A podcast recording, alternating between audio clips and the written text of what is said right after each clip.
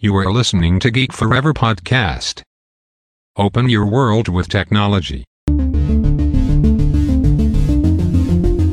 This is Geek Monday.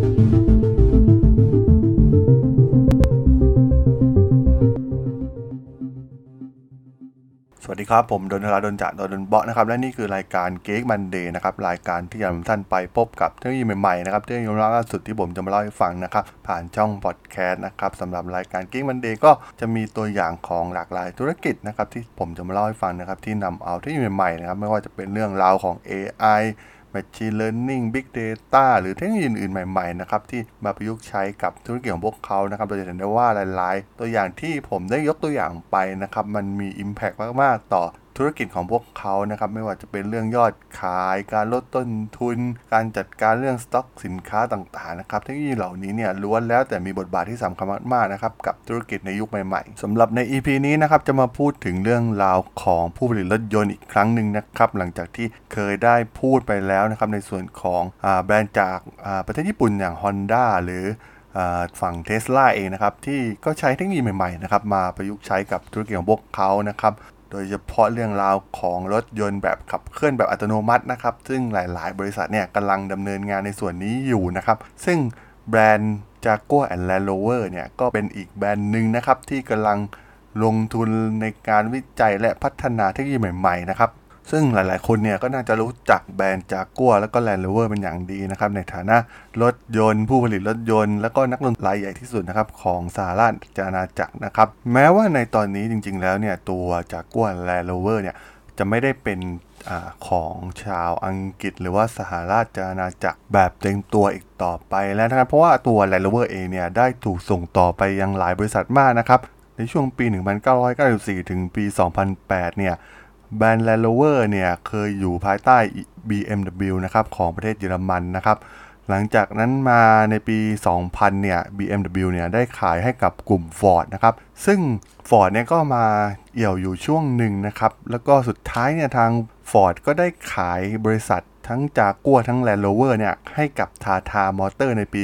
2008 ไปในที่สุดนะครับ ซึ่งตอนนี้ก็เป็นของ Tata Motor นั่นเองนะครับ เป็นแบรนด์ผู้ผลิตรถยนต์ยักษ์ใหญ่จากประเทศอินเดียนะครับซึ่งทางทั้งจากกัวเองหรือว่า Land Rover เนี่ยมีชื่อเสียงนะครับในฐานะผู้ผลิตรถยนต์แบบพรีเมียมนะครับซึ่งพวกเขาก็พยายามใช้เทคโนโลยีใหม่ๆนะครับมาประยุกต์ใช้กับรถยนต์ของพวกเขาอยู่ตลอดเวลานะครับมีการวิจัยและพัฒนาเรื่องของเทคโนโลยีใหม่ๆสำหรับรถยนต์ของพวกเขาอยู่ตลอดนะครับแต่สำหรับในอนาคต ยุคใหม่ที่จะเกิดขึ้นนะครับ ตอนนี้จากัวแล้วก็ Land Rover เนี่ย ก็ได้เริ่มใช้เทคโนโลยีใหม่ๆ เพิ่มมากขึ้นนะครับ ไม่ว่าจะเป็นเรื่องของ AI รวมถึงเทคโนโลยีอย่าง Machine Learning เนี่ย มาประยุกต์ใช้กับ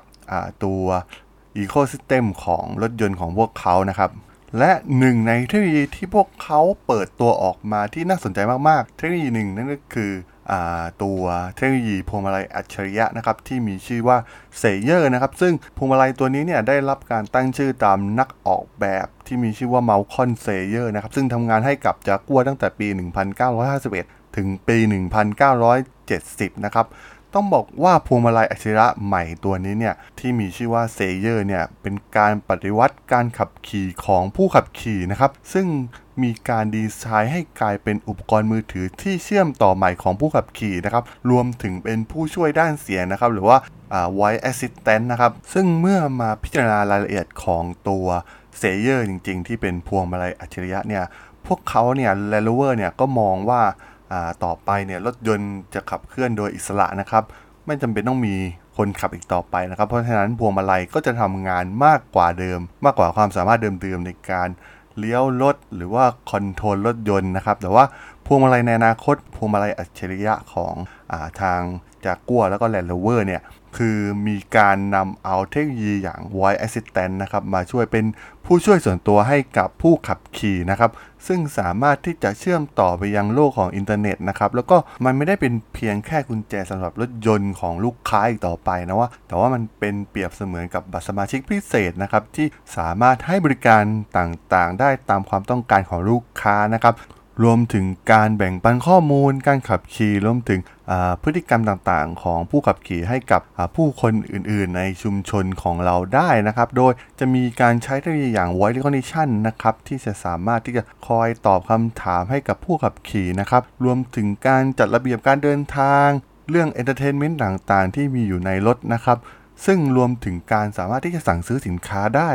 แบบทันทีทันใดผ่านตัวเจ้าพวงมาลัยอัจฉริยะตัวนี้เลยด้วยนะครับ รวมถึงทางจากกัวและโลเวอร์เนี่ย ก็มีการพัฒนาเทคโนโลยีในการสร้างรถที่สามารถที่จะเรียนรู้ได้ด้วยตนเองนะครับ เป็นครั้งแรกของโลกโดยการใช้เทคโนโลยีอย่าง AI หรือว่าปัญญาประดิษฐ์นะครับ โดยตัวรถเนี่ยจะสามารถที่จะเรียนรู้นิสัย ความชอบของคนขับนะครับ ไม่ว่าจะเป็นเรื่องของตำแหน่งที่นั่งในรถ ชอบฟังเพลงแนวไหนวิทยุ ที่ฟังเป็นคลื่นใดนะครับ รวมถึงสามารถเรียนรู้ความแตกต่างต่างๆ ของผู้ขับขี่ได้นะครับซึ่งเทคโนโลยีเหล่านี้เนี่ยก็จะมีการซิงกับข้อมูลในโทรศัพท์ ของผู้ขับขี่โดยอัตโนมัตินะครับ แล้วก็มีการแจ้งเตือนไปยังผู้ขับขี่นะครับ ก่อนที่เขาจะออกจากบ้านนะครับ อาจจะเป็นการเตือนเพื่อให้เขานำสิ่งของมา มาที่รถด้วยนะครับ เพื่อไม่เป็นการลืมบางสิ่งบางอย่างไว้ที่บ้านนะครับ เหมือนในอดีตเราจะเห็นว่าปัญหานี้เนี่ยเราก็จะเจออยู่บ่อยครั้งนะครับ ว่าเราชอบลืมอะไร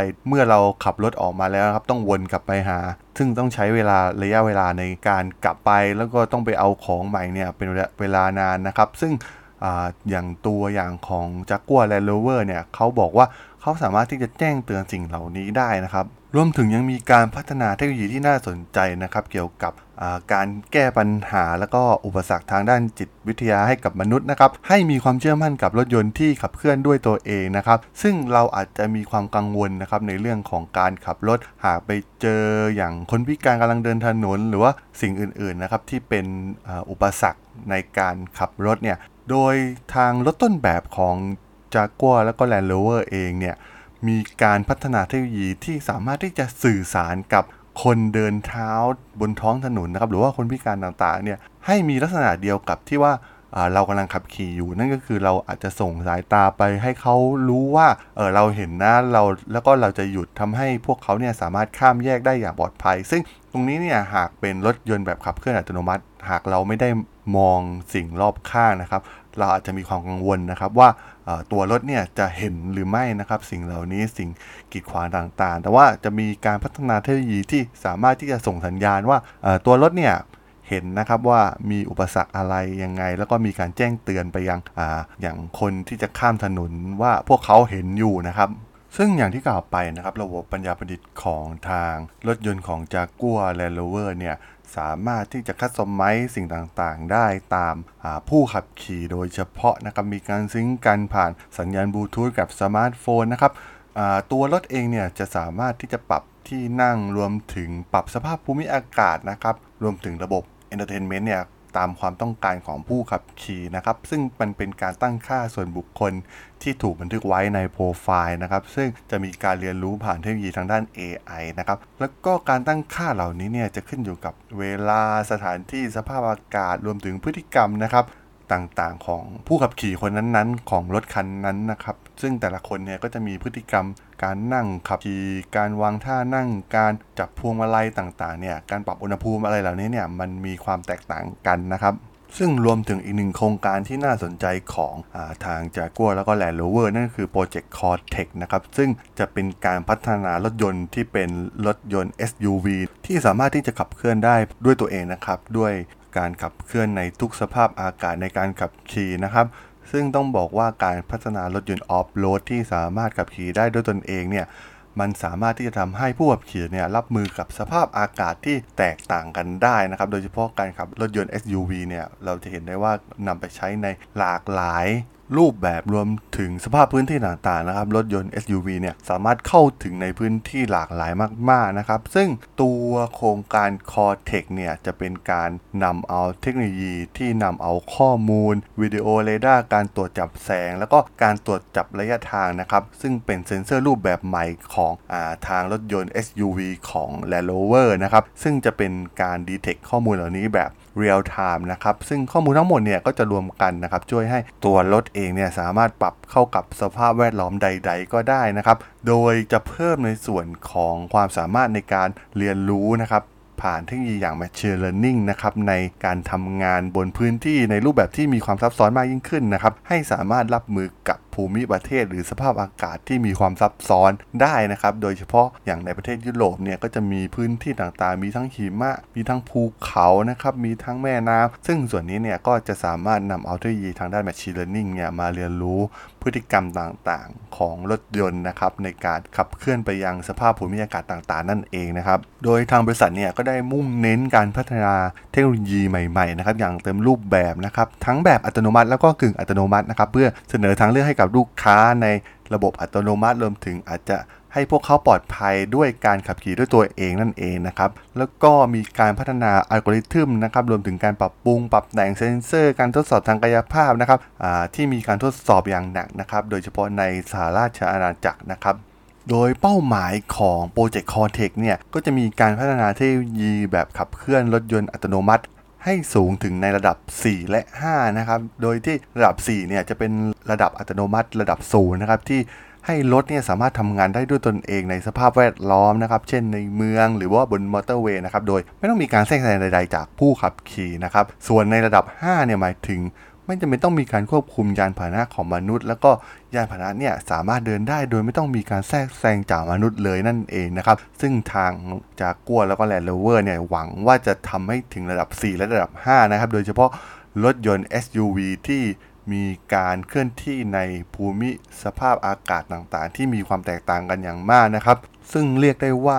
ทางจากัวและก็ Land Rover เนี่ยมีการลงทุนอย่างต่อเนื่องนะครับในเทคโนโลยีใหม่ๆเหล่านี้นะครับมีการเปิดศูนย์วิจัยและพัฒนาในสหราชอาณาจักรนะครับโดยจะมุ่งเน้นไปที่ซอฟต์แวร์สำหรับรถยนต์ไฟฟ้านะครับแล้วก็รถยนต์ที่ขับเคลื่อนโดยอัตโนมัตินะครับซึ่งเป็นการบุกเบิกเทคโนโลยีอัตโนมัติ แล้วก็รถยนต์ไฟฟ้าในอนาคตของทางจากัวและก็ Land Rover นะครับซึ่งพวกเขาก็พยายามหาแนวคิดสำหรับรถยนต์สำหรับความต้องการในอนาคตนะครับรถยนต์ที่มุ่งตอบสนองต่อความต้องการด้านขนส่งในอนาคตนะครับซึ่งยังคงรักษามรดกความพรีเมียมจากจากัวและก็ Land Rover นะครับและต้องเป็นยานพาหนะที่มีสมรรถนะสูงนะครับที่เหล่าสาวกของจากัวแล้วก็ Land Rover หลงรักด้วยนั่นเองนะครับและไม่เพียงการอัด เทคโนโลยีใหม่ๆนะไม่ว่าจะเป็นเรื่องของ AI Machine Learning หรือว่าเทคโนโลยีขับเคลื่อนแบบอัตโนมัติของรถยนต์ของจากกัวแล้วก็ Land Rover นะครับ แต่ว่าพวกเขาเนี่ยก็ยังใส่ใจถึงสุขภาพการนั่งของอผู้ขับขี่นะครับ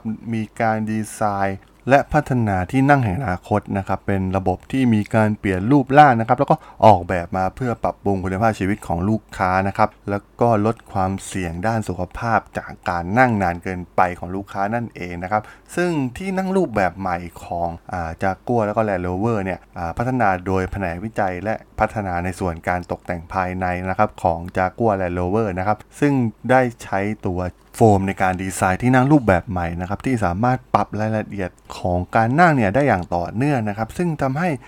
ตัวสมองของผู้ขับขี่เนี่ยคิดว่ากำลังเดินอยู่นะครับ ซึ่งถือว่า เป็นเทคโนโลยีที่น่าสนใจมาก ๆ นะครับว่าการดีไซน์เบาะนั่งที่รถยนต์ ซึ่งเราใช้เวลามากมายนะครับในการนั่งขับขี่นะครับเพื่อขับขี่รถยนต์นะครับและไม่ใช่แค่รถยนต์นะครับตอนนี้เราจะเห็นได้ว่าหลังจากยุคโควิดเนี่ยคนก็เริ่มอยู่กับที่อยู่ประจำที่มากยิ่งขึ้นนะครับซึ่งจะทำให้มีปัญหากับ สุขภาพนะครับ โดยเฉพาะกล้ามเนื้อขาสะโพกนะครับทำให้เกิดอาการปวดหลังได้ รวมถึงกล้ามเนื้ออ่อนแรง ซึ่งมีแนวโน้มที่จะทำลายสุขภาพในระยะยาวนั่นเองนะครับ ซึ่งการแก้ปัญหาในส่วนนี้ของรถยนต์เนี่ยถือว่าเป็นเรื่องที่น่าสนใจนะครับ เพราะว่าเราจะเห็นดีไซน์ในส่วนของเบาะนั่งรถยนต์เนี่ยก็จะคล้ายๆกันไปหมดนะครับ แต่มันก็ไม่ได้นั่งไม่ได้ดีไซน์มาให้นั่งแบบสบาย รวมถึงความรู้สึกที่ เหมือนที่ Land Rover กำลังพัฒนาตัวเทคโนโลยีใหม่ของพวกเขาออกมานะครับ รวมถึงพวกเขาเนี่ยก็ได้มีการออกแบบเบาะรูปแบบใหม่นะครับตามหลักสรีระศาสตร์นะครับสามารถที่จะปรับได้หลายทิศทางนะครับรวมถึงเพิ่มฟังก์ชันในการนวดนะครับรวมถึงระบบควบคุมสภาพอากาศนะครับโดยเฉพาะในอุณหภูมิที่เย็นจัดอย่างในช่วงฤดูหนาวนะครับซึ่งจะทำให้ผู้ขับขี่เนี่ยมั่นใจได้ว่าการตำแหน่งในการขับขี่เนี่ยเป็นตำแหน่งที่สมบูรณ์แบบที่สุดนะครับการจัดวางไหลซึ่งจะมีความมั่นใจได้ว่ากระดูกสันหลัง แล้วก็กระดูกเชิงกรานของเราเนี่ย ถูกวางในตำแหน่งที่ถูกต้องนะครับ ซึ่งต้องบอกว่าตรงนี้เนี่ยทางจากกัวแล้วก็ Land Rover เนี่ยมองถึงการปรับปรุงคุณภาพของผู้ขับขี่อย่างต่อเนื่องนะครับผ่านนวัตกรรมทางด้านเทคโนโลยีนะครับ ซึ่งก่อนหน้านี้ก็ได้มีการวิจัยเพื่อลดผลกระทบของอาการเมารถ แล้วก็มีการใช้เทคโนโลยีอย่างแสงอัลตราไวโอเลตเนี่ยเพื่อหยุดการแพร่กระจายของโรคหวัด แล้วก็ไข้หวัดใหญ่ที่เกิดขึ้นนะครับ ซึ่งเรียกได้ว่าทางจากัวแล้วก็ Land Rover เนี่ยค่อนข้างแคร์ในส่วนของสุขภาพลูกค้าเป็นอย่างมากนะครับ ซึ่งแน่นอนนะครับว่าจากที่ได้กล่าวมาทั้งหมดเนี่ยเราจะได้เห็นถึงยุทธศาสตร์ของทาง